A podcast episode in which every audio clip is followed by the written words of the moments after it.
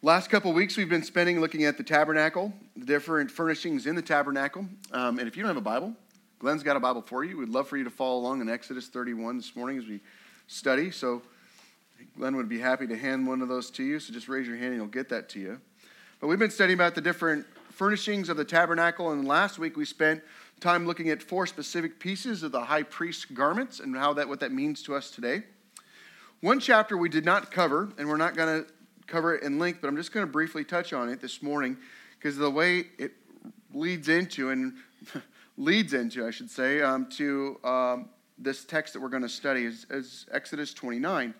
Exodus 29 is, is how the priestly garments and the priestly utensils and furnishings were consecrated by God for use in the temple, in the tabernacle.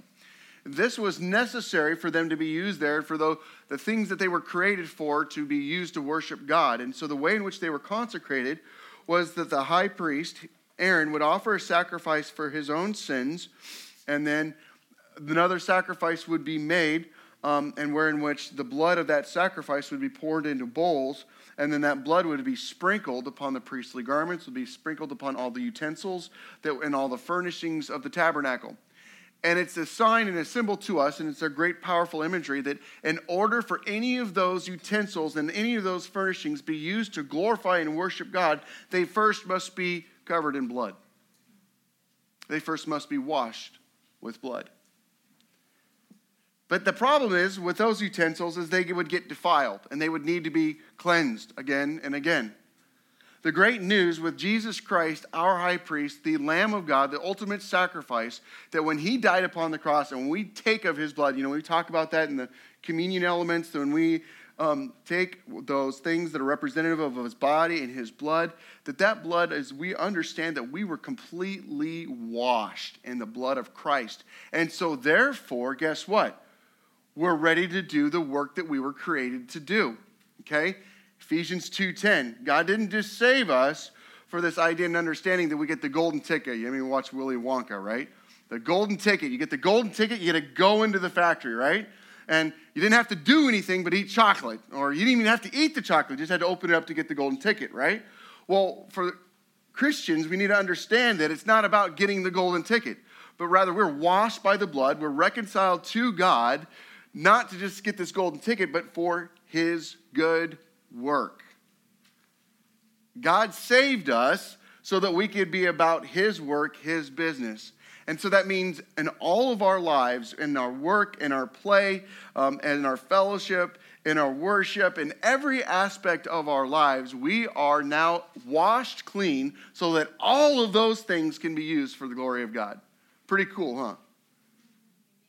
Well, if that's the case, that means then our gifts that we've been given as well are also able to be used for the glory of God, which is a great segue, don't you think, into Exodus 31.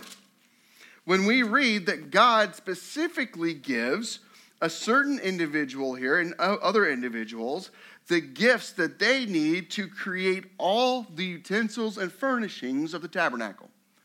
God gives them his spirit. It says that the spirit of God, you know, filled them, came upon them, so that they might be able to create and make these things. Well, if our understanding is it God is the one that is giving them this ability, and God is the one that created these things or made these things for them to understand, as far as like He designed them, and then the people were to respond to God's design and make them, then we understand who the original artist is, don't we? Sunday school answer God, Jesus, right? Those are good answers, both of them, right? God is the original artist. Be confident in this, right? And we discover the original artist. We see this in Exodus 31 1 when it says, The Lord said to Moses. You know, we like to gloss over those things like introductory phrases and stuff like that, but don't miss it. Who's the one speaking? God is. God is the one that's saying, This is what it's to look like, this is what it's to be made like. God is the one that's speaking. And also in Exodus 31 11b, we see, according to all that I have commanded you, they shall do. So God is the original artist of the tabernacle. But God is the original artist of so much more than the tabernacle. Genesis 1 1. In the beginning, God created. The great artist steps on the scene. Now, for those of us who don't have maybe an artistic bent or, or bone in our body, we tend to look at those kind of things and that's right, God created, and He created this time and this way, and, and we go into the details of it. But, and, but the artists like to stop and go, oh, yeah. I mean, in amazing ways, the colors, the, the sounds, the sights, amazing. God created. Think about that. God made and it was good. It was all good. The night and the day. I mean, night and day that we've never even experienced, stars in the heavens which we've never seen that because of, of what has taken place since the fall. In creation, God made not just one type of bird, and He didn't make it in black and white, He made it in color and in splendor, and He uses the full spectrum of color to, to make these things. And He created these trees, not just one variety of trees, all these variety of trees with different shapes, shapes for the leaves, different fruits that were that bear on those trees. I mean, amazing. And, the animals. And not one kind of deer, all these kinds of deer, not just one kind of bear, all these kinds of bears. I mean, just God was like, let me show off my artistry for you. And God just, boom, spoke it and it came into existence, and the great artist steps onto the scene. The greatest artist that's ever existed is our God. And the splendor of his creation. And Adam and Eve, oh, God delighted to take Adam and Eve and to craft, to sculpt, and to make them. And if you've got know of anybody who's a medical person and they start talking about human anatomy and all the different parts of the body and how God makes it all, it's brilliant. God designed and crafted the body, and it is amazing. And God delighted to take Adam and Eve and place them in the garden. And Adam and Eve looked around and they saw, and Adam looked around and he saw the garden. And this is amazing. This is, look at the creation and they're worshiping God as they delight in God's artistry. And then the, the real piece of art for Adam steps onto the scene and, and God, Adam gets introduced to Eve and he says, Woohoo, this is woman, right? Bone of my bone, flesh of my flesh, I shall call her woman, right? And, and, and Adam is so excited in God's artistry in woman. And it's beautiful and it's amazing. And God, the master craftsman, the master artist, makes it splendid. And we talk about it and we dream about it, but we can't perceive it. Because the world that we live in has been tainted. You see, when the fall happened, when Adam and Eve rebelled against God, it wasn't just Adam and Eve that fell, but all creation with it. Especially in today's day, it's hard for us to imagine a world that didn't have tornadoes and earthquakes and hurricanes. They lived in a world before the fall that wasn't groaning to be made new, it was new. But now, after the fall, all of these things have taken place, and now creation itself is crying out, is groaning to be made new, to be restored, to be made in the way that God had intended it to be in the very beginning. And Christy got to go through another earthquake on Friday morning, woken up to a 6.0 earthquake. And she's like, Scott, this is, I've not experienced this, but it, it really, when you hear the prophecies talking about the earth groaning and desiring towards the end of days, she goes, Man, I really feel like I've lived that down here. We live in a world that is groaning and is aching to be made new. Jesus steps onto the scene in a very powerful way in the Gospels. Could you imagine? You got to love that. Sometimes we read the Bible so often just for what can I get out of it? Like, just, I need my truth for the day, God, just give me my truth for the day. And we don't stop to enjoy the artistry of Scripture. in Matthew 14, when God is describing the storm upon the sea, the scriptures, do you stop to hear the sound of the waves? I mean, the disciples were terrified. There's lightning crashing, there's waves that are engulfing them. How many of you have ever been in the ocean when a wave comes over you and the, the salt water goes up your nose and out your mouth and you're coughing and you're spitting and that burning sensation? Could you imagine the disciples feeling that? As water was splashing over them, over the side of the boat. They're coughing, they're spitting. Them. They are afraid for their lives. These are seasoned fishermen, folks. They're not just afraid of anything, they're petrified. Do we hear the sounds, the sights, the smells, the lightning crashing in the distance, the thunder? Oh my goodness. And, and all of this going on. And Jesus walking on the water and Peter getting out of the boat and all that's going on there. And then finally, when Jesus steps back onto the boat, boosh, stillness, peace. And instead of crashing waves, a little lapping up against the boat.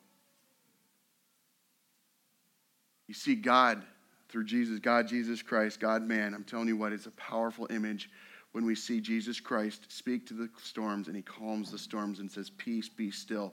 And we see in the glimpse of that moment, the earth made new in that moment when God speaks peace to creation.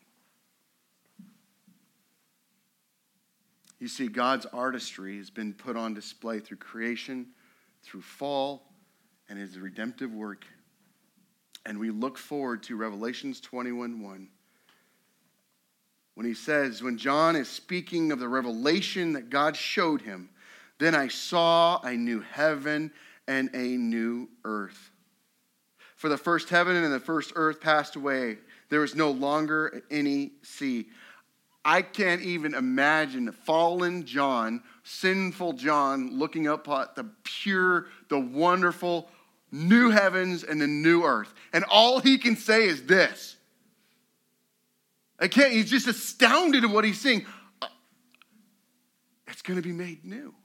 And God's artistry and perfection is going to be put back on display for us to enjoy.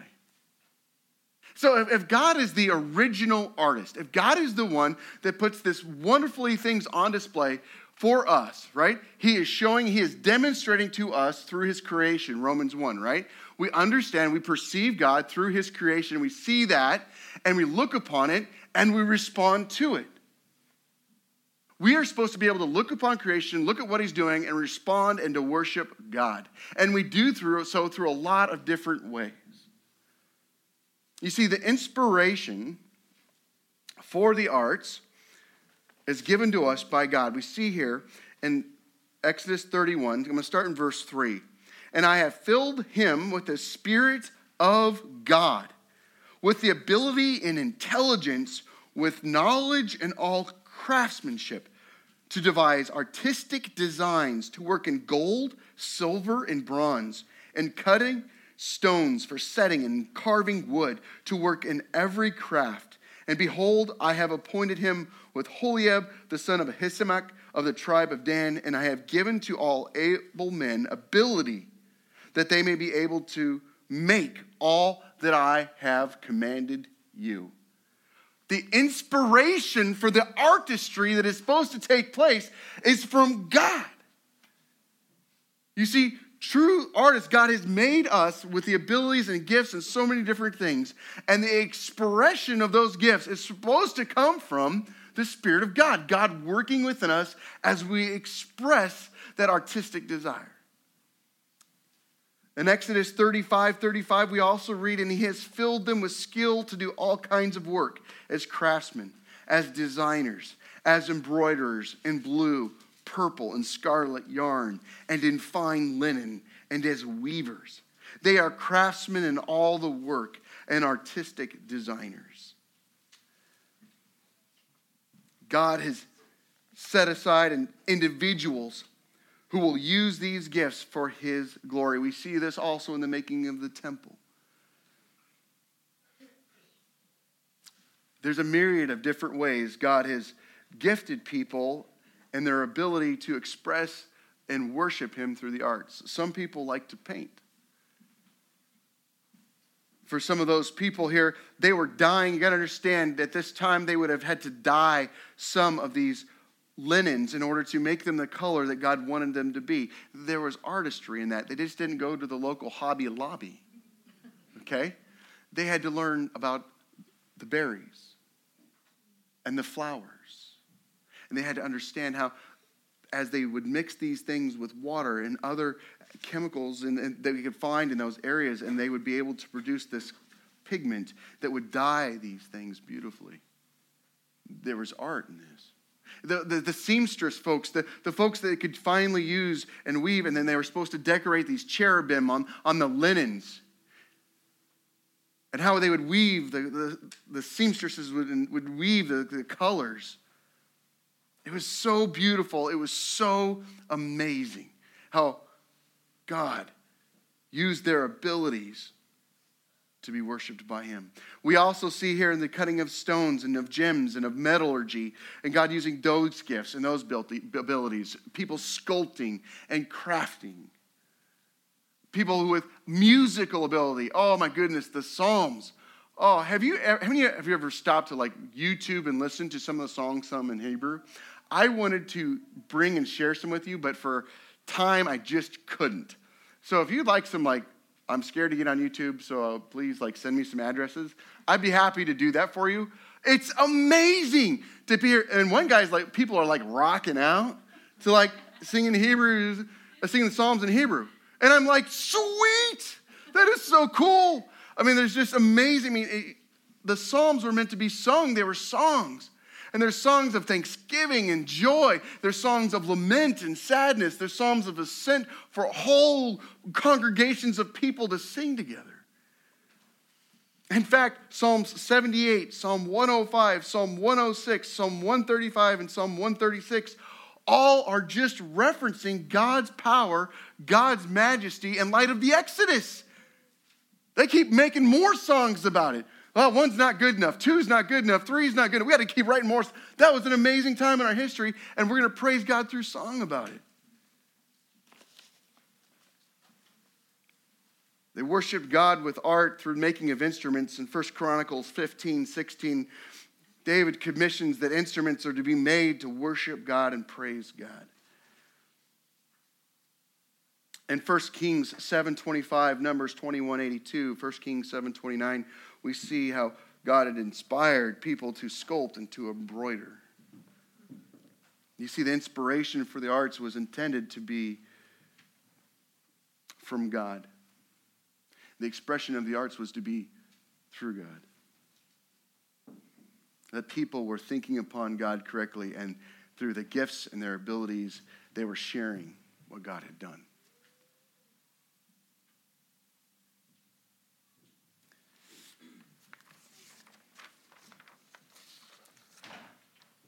It's interesting, though, as I think about the arts, I think about all that God has done through the arts and the amazing splendor of majesty and how our inspiration is supposed to be derived from Him. But We see at the fall, there was a problem. Instead of using the arts for the glory of God, we'll use the arts for the glory of other things. And a travesty happens. Instead of an artist expressing who God is and what he has done and being free to make that expression, artists are now bound and constrained because their artistry is their identity. And now they're constrained by how other people view their artistry. And if their people don't like their artistry, then their, their artistry is considered garbage or, or, or undesirable. You see, God didn't intend for artistry to be that way. God made artistry for us to express our worship to Him. And so that means that we get to throw open our arms and say, Praise be to God, and through the, through the arts in so many different ways and so many different wonderful opportunities. And people to go, I'm just praising Jesus through this and not be bound anymore. But the fall affected arts, and they needed to be redeemed. We are called to be God's redemptive agents upon this earth. 1 Corinthians, excuse me, 2 Corinthians chapter 5, 17 to 21. So then, if anyone is in Christ, he is a new creation. What is old has passed away. Look, what new has come. And all these things are from God who reconciled to us, reconciled us to himself through Christ, and who has given us the ministry of reconciliation. In other words, in Christ, God was reconciling the world to himself, not counting people's trespasses against them, and he has given us the message of reconciliation. Therefore, we are ambassadors for Christ, as though God were making his plea through us. We plead with you on Christ's behalf be reconciled to God. God made the one who did not know sin to be sin for us, so that in him we would become the righteousness of God. The Father sent the Son, Jesus Christ, so that all who believe in him might be reconciled to God, might be able to be brought into the presence of God through the blood of Jesus Christ. God's wrath poured out on the Son so we can be in relationship with God. Well, since we have this relationship with God now, we are to, in all areas, in all aspects of our lives, worship Him. And that includes our gifts and our abilities. And that means that we too then are to share that redeeming. We're to be ambassadors. We're to be people who proclaim God's redemptive work, His reconciliatory work to the world, so that we take the truth of who God is and what He's done in our lives, how He's redeemed us, then we get to share that with others that they no longer may need to be bound. Well, that includes the arts, that we get to be redeeming agents to the arts and the culture of the arts. And that is exciting for us. Because I want you to be honest. I feel this morning like I need to stand in the pulpit and offer repentance for the church. Because we have not treated the arts with appreciation or desire. I'll give you an example. If your child comes home today and says, I, you know what, I've decided what I want to do with the rest of my life. You're like, great, what is that? I want to go be a rocket scientist. I want to go to the moon and I want to, you know, you know, we're going to go to visit the moon again, and then we're going to go create a space station on the moon. We're going to go to Mars and other planets. And you're like, oh, that is so cool. Awesome. Love it. Fantastic. Let's get it. What math are you going to need? What science are you going to need? What grades are you going to need to get? You know, start mapping it out for them, right? Or, hey, we're going to become a doctor or a nurse someday, right? And oh, that's fantastic. You know, doctors make good money. Nurses are doing great nowadays. That's good news. You know, we're going to teach you to line you up. Okay, when you what scores do you have to get on your MCATs, and we're going to do all the research there, right? Eh, or, or you know what? I want to become a professional athlete. Sweet. What, what team are we going to sign you up on, right? Or, but what if your child comes home and says, I want to be a painter? Well, how about that be your hobby? Because painters don't make much money. Let that be your hobby. You do, you do something more meaningful with your life and like go become a doctor or lawyer. Well, maybe not a lawyer, but uh, you know, uh,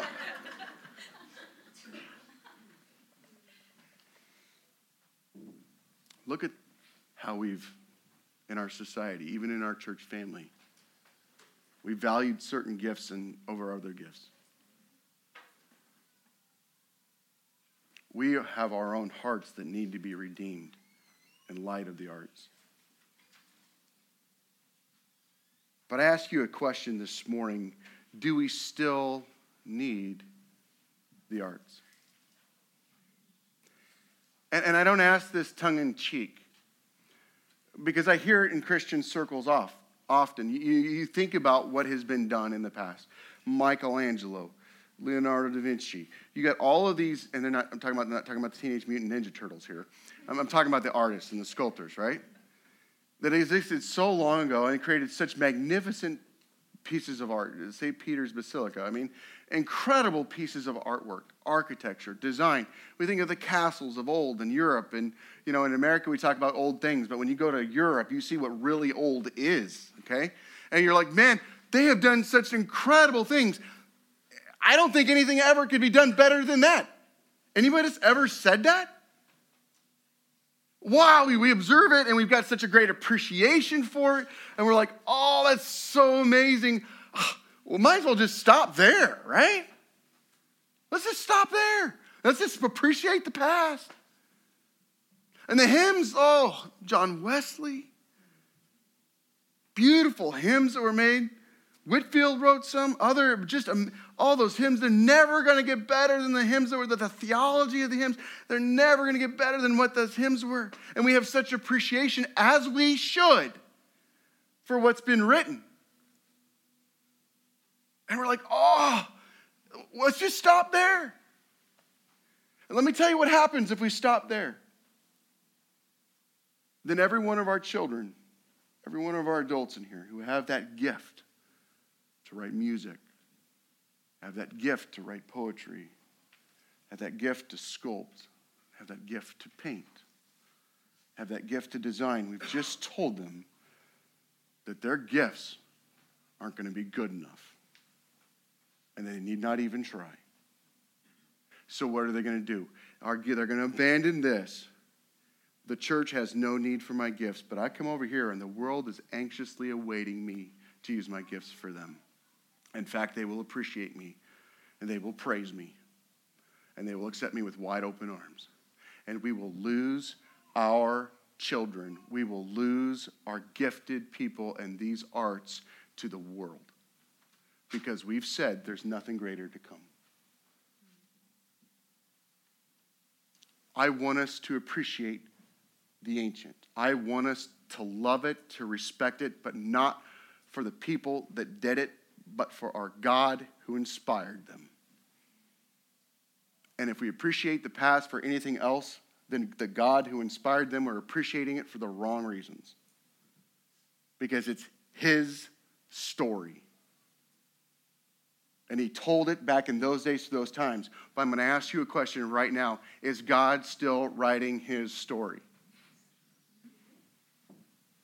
Is God still changing people's hearts and lives? Is people still responding to the gospel of Jesus Christ? If that is the case, then artisans go crazy. As God is working in your hearts and your lives, as you're seeing God at work, respond.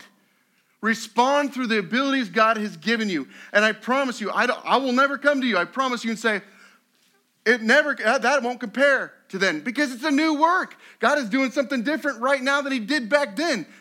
And that's so cool that God is still at work. We need to praise God for that. New Christian songs are being written, new modern day hymns are on the rise. Praise God. Sweet. I'm going to appreciate those with the same appreciation I have for these. Artists stepping onto the scene, painting, and, and artists sculpting, and they're making new pieces of art that's different than what's been done previously. Sweet. God is inspiring people to draw, to sketch, to paint, to sculpt for His glory. How cool is that? We can get excited about that. We don't have to be fearful. And for some reason, I think in the churches, we're scared to get excited about that. We watch a Christian drama production and we get uneasy. Am I supposed to like this? Am I not? When we should be rejoicing in that Christians are up there sharing what God has gifted them with through drama and production. We should be excited about things. We should be celebrating. And even if you're sitting here this morning and you're going, you know, I don't, you know, I'm not real, real artsy. You know, and I'm not, you know, I have, don't have a great love for that. I'm not saying you need to go out and love everything. I'm saying have an appreciation for God's working through people in a lot of variety of ways. Because God is still expressing his artistry and his design through his people. And we should be excited about that. Of all people, we should be the most encouraging of artists. I am so excited that hopefully in our future facility and how God works this out, that we're going to get the opportunities to love on the artists in our community. You see, we still need the arts. We desperately need the arts. We still need God people using their gifts for us because it is for our benefit that they are using their gifts. Because that's what Scripture tells us about God's giftings to us, right? That they're for the benefit not just of the individual, but for the whole church family. And we get to celebrate God through the ways that they're celebrating Him. Last Sunday night, um, Kyle McMullen from Grace City Church, Pastor Grace City, who's their story team guy, sat down with um, some of our folks to um, talk about us forming a story team here. So, this is my shameless plug. If you are a person who enjoy the arts, we want you on our team. We would love for you if you like graphic arts, if you like video, if you like painting, if you like sculpting, if you like, um, you name writing music, poetry, um, writing of story. If you like doing these things and you want to use these things for the glory of God, we want to talk with you. And you come and talk to me personally, and we're going to create a team. And our team is going to desire to tell God's story through the arts. And it's going to be powerful, and we're going to be able to do this with a church family, and it's going to be fun. Okay? I'm so excited about this. You can maybe tell that a little bit this morning. But when he's talking to his team, and I love this, he was super inspiring to me. When he's talking with his teams, he says to his team, I want you to understand your character. You need to understand who your character is to be a part of this team. You're, this is the, your character. You're an image bearer of God first. That's who you are. Your identity is an image bearer of God. Okay? That's who you are. What are you going to do? You're supposed to tell God's story. So we're storytellers second, you know? We're going to tell God's story, what he's doing. And finally, the third thing is you're an artist. And what this frees us up to do is saying, when we create something or we do something for the church body, not everybody's going to love it, but that's okay. We didn't necessarily do you for you to love it. We did it so that we could worship God and share God's story. And for some people, they're going to really, really crazy about it. For other people, they're going to, they're going to, oh, it's okay. And that's okay because that's not who we are. What we create isn't who we are. And so we should have the greatest liberality, the greatest freedom to go try out fun stuff, to put God's message on display through the arts. We should be free. And that's, oh, man, y'all fall asleep or what?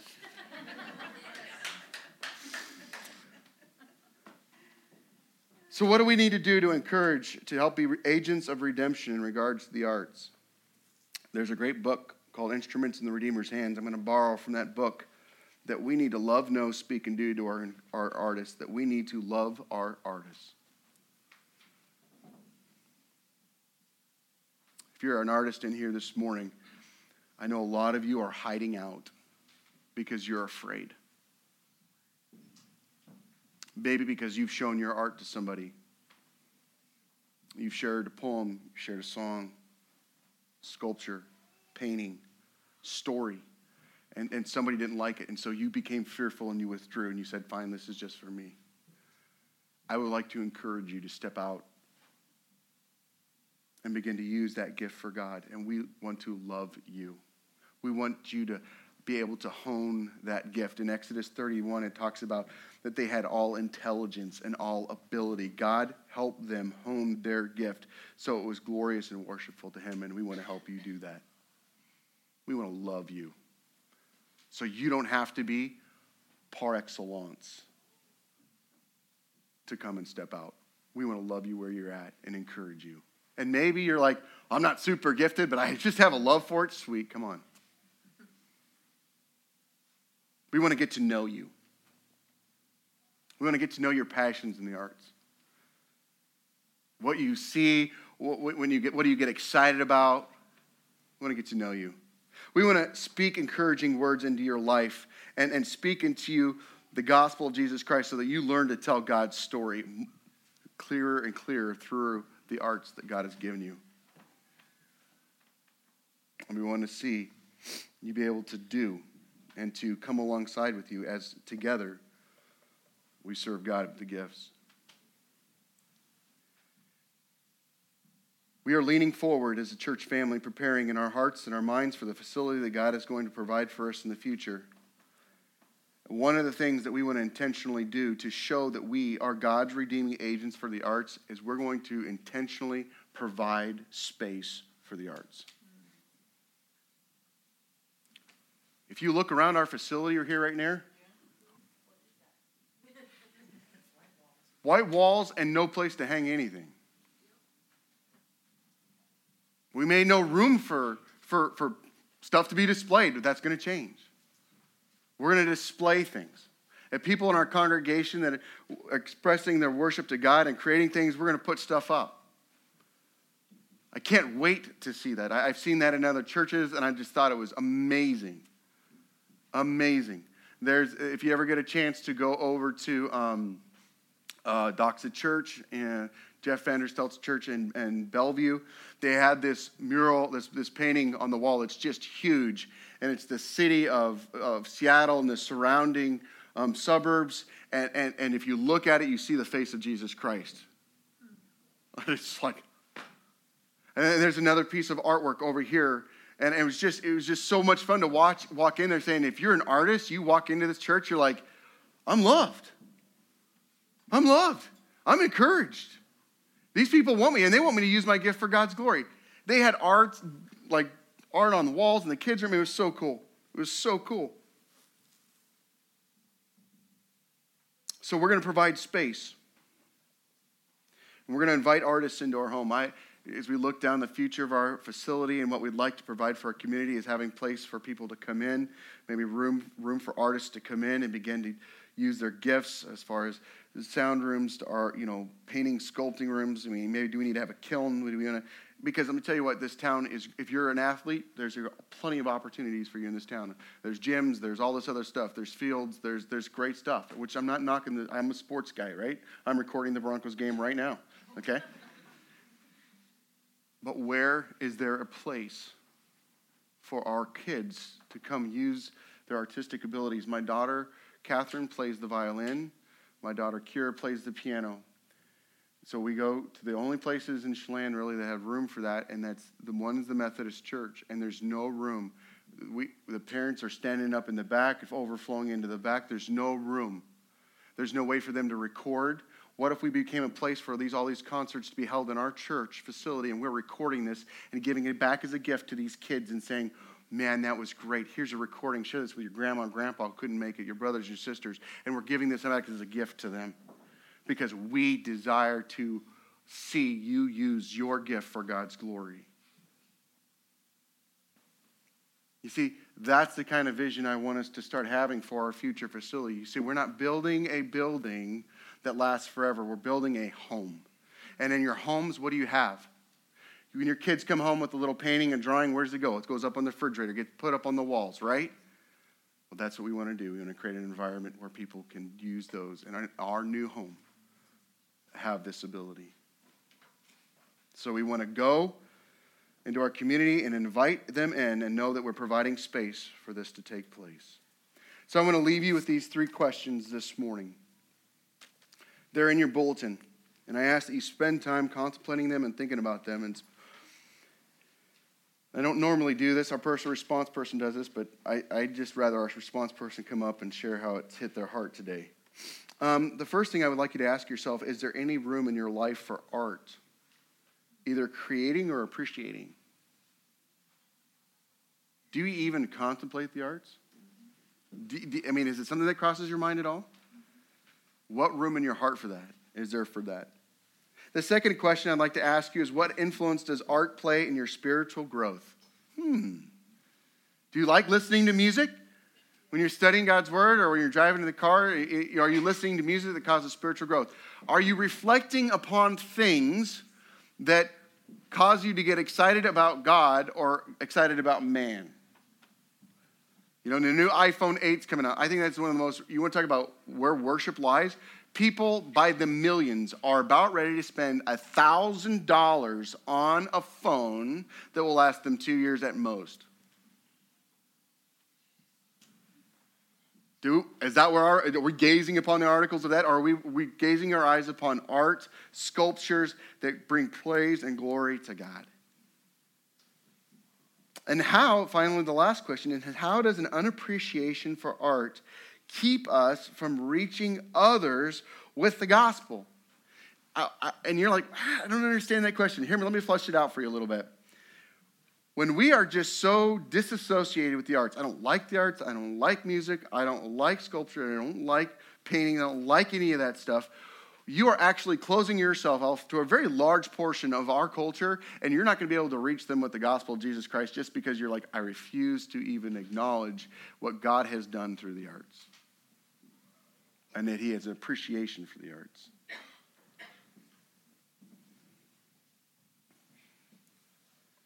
You see, God is still at work. God is still at work putting his artistry on display, and it is only right for those who God has gifted in this way to continue to respond to God's artistic work around us.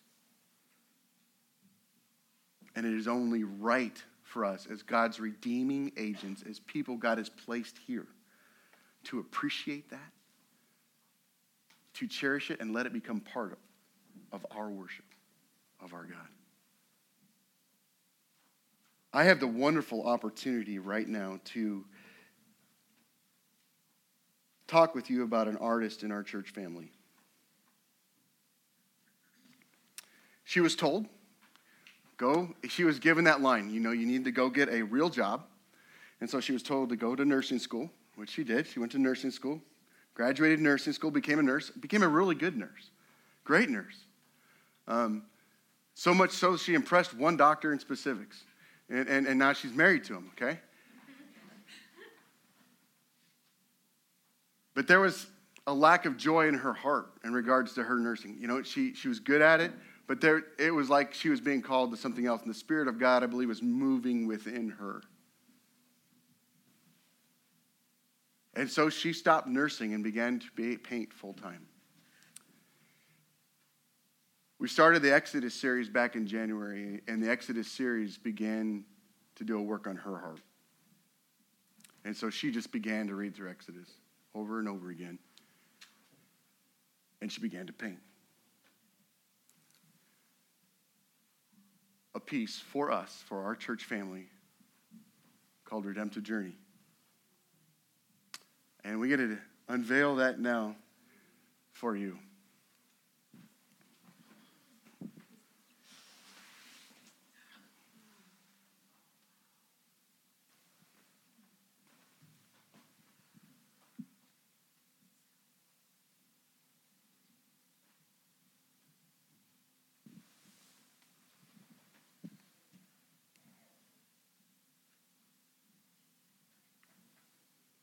Thank you, Jennifer. Would you wave your hand one more time so people can know that?